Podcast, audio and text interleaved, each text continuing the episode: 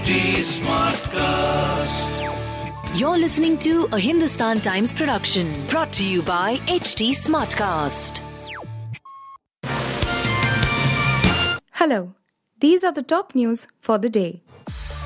Gautam Adani suffered a stunning defeat when his flagship firm withdrew a blockbuster share sale after an attack by a US investment firm over his business practices.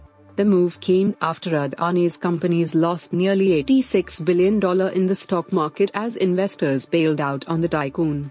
It was a rare defeat for a man who has seemed unstoppable in recent years. Opposition leaders criticized the union budget accusing the center of doing little to address rising prices, widening economic disparities, and unemployment.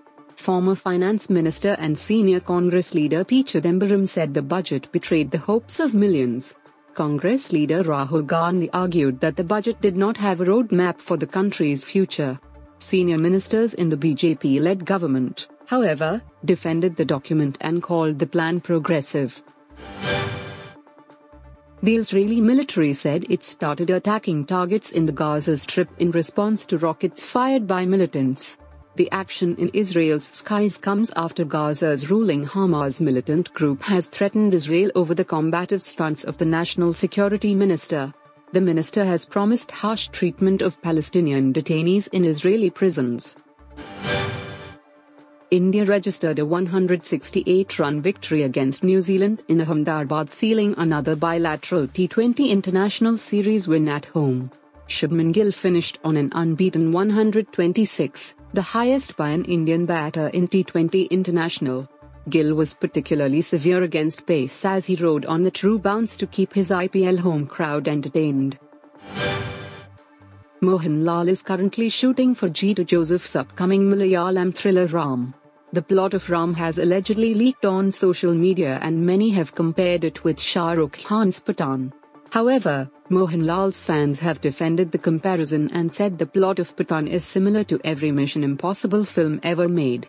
Ram marks the reunion of Mohanlal and Jeethu Joseph after Drishyam 1, Drishyam 2, and 12th Man.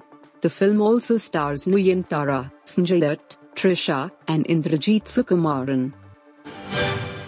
You were listening to the HT Daily News Wrap, a beta production brought to you by HT Smartcast. Please give us feedback on Instagram, Twitter, and Facebook at HT Smartcast or via email to podcasts at hindustantimes.com. Until next time. This was a Hindustan Times production brought to you by HT Smartcast. HT Smartcast.